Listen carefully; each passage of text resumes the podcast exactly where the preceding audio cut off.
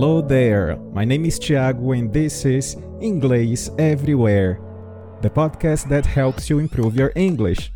I want to invite you to join me every week to take you to the next level, listening to all kinds of content stories, interviews, chats, and a lot more. Welcome to English Everywhere. Olá, ouvintes do Inglês Everywhere, sejam todos bem-vindos a mais um episódio e vamos aprender mais cinco falsos cognatos que a gente tem em inglês, palavras que são parecidas com outras palavras do, da nossa língua portuguesa. Uma vez que a gente conhece esses falsos cognatos, a gente evita de cometer alguns erros de interpretação no idioma. Daqui a pouquinho, então, eu vou apresentar para você mais cinco falsos cognatos, lembrando que este é o episódio de número 5 dessa série, e, portanto, se você ainda não ouviu os primeiros, eu recomendo que assim que você terminar de ouvir esse, volta na playlist do podcast para ouvir os outros também. Se você está chegando no podcast através deste episódio, eu já lhe convido para que siga o podcast na plataforma que você está me ouvindo.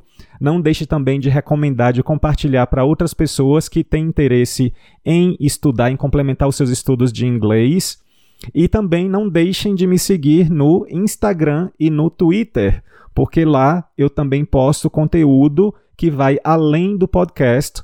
E também você vai ficar sabendo toda vez que eu liberar os novos episódios. Lembrando que os episódios são sempre lançados às segundas-feiras e às quintas-feiras. Você pode ouvir desde de manhã cedinho, normalmente eu libero na madrugada.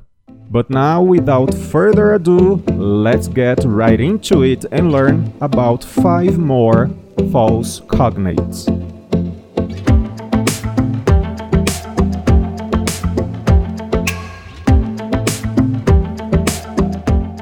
Primeiro falso cognato deste episódio é o verbo attend. Attend soa como atender, mas attend significa assistir, participar ou até mesmo frequentar algum evento, alguma conferência ou alguma aula.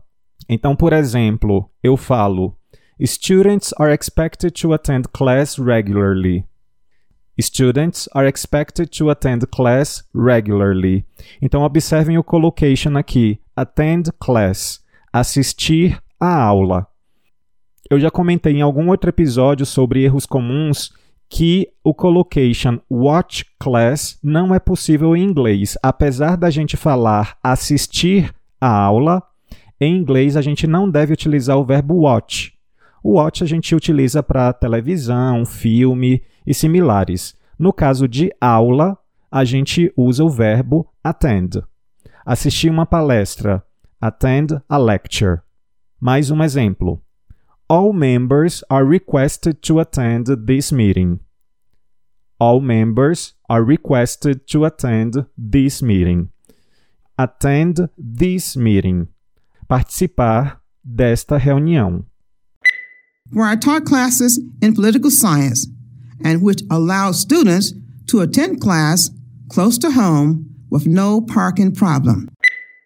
I think of some of the special invitations I've had over the years. I had an invitation to attend a meeting at the White House. Mas então, como é que seria atender? Atender, a gente tem vários usos distintos em português. Então, no contexto de uma loja, por exemplo, a gente utiliza o verbo help. So you're going to help somebody. Atender o telefone answer the phone. E o médico que vai atender o paciente is going to see his patient. Então, observem que a gente tem verbos específicos para as diversas situações. Por isso que é muito complexo você, de repente, pegar uma tradução, usar o Google Tradutor, buscar por uma tradução e aplicar essa tradução para todo tipo de contexto. Então, é muito interessante vocês sempre saberem quais os tipos de uso para aquela palavra e entender as situações, os contextos em que você deve utilizar essas palavras. And so during those few days, every time I would see my patient in the hospital, I would wonder if we're doing the right thing for him. And she knocked on the door. But nobody answered, so she slowly pushed the door open. A minha segunda seleção, então, é a palavra compromise. Compromise, que soa como compromisso, mas não é. Compromise, enquanto verbo, significa entrar em um acordo, fazer uma concessão. Quando você tem aí duas partes ou mais pessoas com objetivos diferentes. Então, essa ideia de fazer uma concessão para poder chegar a um acordo, a gente usa o verbo compromise. É também possível usar o collocation reach a compromise. Reach a compromise. Reach de alcançar. Alcançar um acordo, ou seja, entrar em um acordo. Por exemplo, neither side is prepared to compromise. Neither side is prepared to compromise. Então, nenhum dos lados está preparado para entrar em um acordo. Mais um exemplo. In a relationship, you have to make compromises. In a relationship, you have to make compromises. Então, em um relacionamento, você deve fazer concessões. Uh, but you know, you come halfway, and your negotiating partner stays where he or she is. Uh, that makes it very difficult to reach a compromise. You need you need compromise from the other side. Uh, without that, people are having to make the choice: Do I do this thing that costs me money when I don't have money, or do I make a compromise and spend money on this but not on something else? Mas e então, como é que seria o compromisso? Existem algumas possibilidades. Você pode usar, por exemplo, a palavra appointment. E além de appointment, você pode também utilizar a palavra arrangement. Greg made an appointment with a cardiologist who didn't find a thing. No reason to worry. Money going in and nobody knew what was happening uh, the day after an arrangement was made. If you call it a deal, I doubt it, but a, an arrangement was made. Vamos então agora ao terceiro collocation, que é o verbo push. Bom, push é um clássico. Normalmente as pessoas têm a noção de que realmente é um falso cognato, mas na prática acabam se confundindo, sobretudo quando viajam e vem aquelas portas sinalizadas com o sinal de push e acaba trocando. Ao invés de empurrar, acaba puxando, né? Então, push, empurrar. Vamos a um exemplo então. We pushed and pushed, but the piano wouldn't move. We pushed and pushed, but the piano wouldn't move. Outro exemplo. You push and I'll pull. You push and I'll pull. Bom, observem que aqui eu tenho então os dois casos. Então, você empurra e eu puxo. Você empurra e eu puxo. Então, push, empurrar e pull, puxar. I guess I pushed the button a little too fast. But then when you die, it's like someone pulled the plug on a toaster, eh? And I, I opened the door. She was there. I grabbed her by the back of the hair and I pulled her in, closed the door, and I pulled her into my room. And there was one brick wall uh, in my apartment at the time. Vamos então ao quarto falso cognato, que é o verbo assume. Assume que soa como assumir, mas significa presumir, aceitar algo como verdadeiro. Por exemplo, let us assume for a moment that the plan succeeds. Let us assume for a moment that the plan succeeds. Então vamos presumir, vamos aceitar como verdadeiro, por hora, que o plano vai dar certo. Outro exemplo.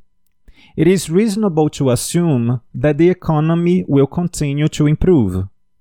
It is reasonable to assume that the economy will continue to improve. Years ago, um, up until like 20 or 30 years ago, most people assumed that we're rational beings. They assumed that he was stealing them. Bom, mas então o verbo assumir ele tem alguns sentidos distintos em português. Então a gente tem que ter muito cuidado para saber qual verbo utilizar em inglês. Um deles é o verbo take over, se for nesse sentido de assumir um cargo. Então, take over. Se for assumir no sentido de admitir algo, né, admitir que algo aconteceu ou que algo é verdadeiro, a gente pode utilizar, por exemplo, o verbo admit. Mas aí vai depender do contexto, da situação para esse verbo. The young man who was going to come and take over um, and my position and change this whole uh, organization into this high tech organization was killed in a motorcycle accident in London. You know, they couldn't openly admit that they were gay or lesbian, but we were able to find a way to survey them. E por fim, temos então o último falso cognato, que é terrific. Terrific, que soa como terrível, mas o sentido é o oposto. Terrific significa incrível, formidável. Por exemplo, I feel absolutely terrific today.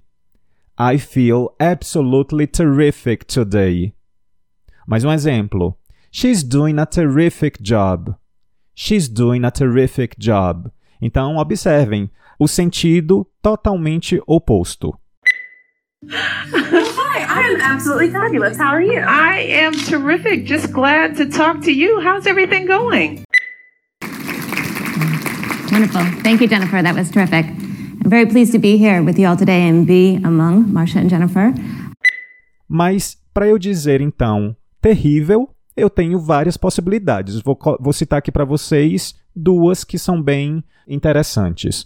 Uma delas é awful e uma outra possibilidade é dreadful, que são palavras que têm essa carga mais dramática, mais forte. Algo terrível pode ser então awful ou dreadful. You know, it was something exotic and, and kind of dreadful, actually, and, and over there. Was it possible to control her illness with medication? They tried, but she, it was awful. She would take ice cubes and rub her arms like this, or she'd pace, she'd vomit. So now let's recap all the false cognates we've seen today. The first one was attend, which means assistir, participar ou frequentar. E lembrem-se, a gente fala attend class e não watch class. The second one was compromise, which means entrar em acordo, fazer concessão. The third one was push, which means empurrar. The fourth one was assume, which means presumir, aceitar algo como verdadeiro. And the last one was terrific, which means incrível, formidável. So, thank you very much for listening to this episode and see you soon. Bye. Thanks for listening. You can send me suggestions on Twitter, Instagram, or by voice message. Also, follow us on your favorite streaming platform to check out for the next episode. On EnglishEverywherePodcast.wordpress.com, you can have some further information about our show episodes, including transcripts. See ya!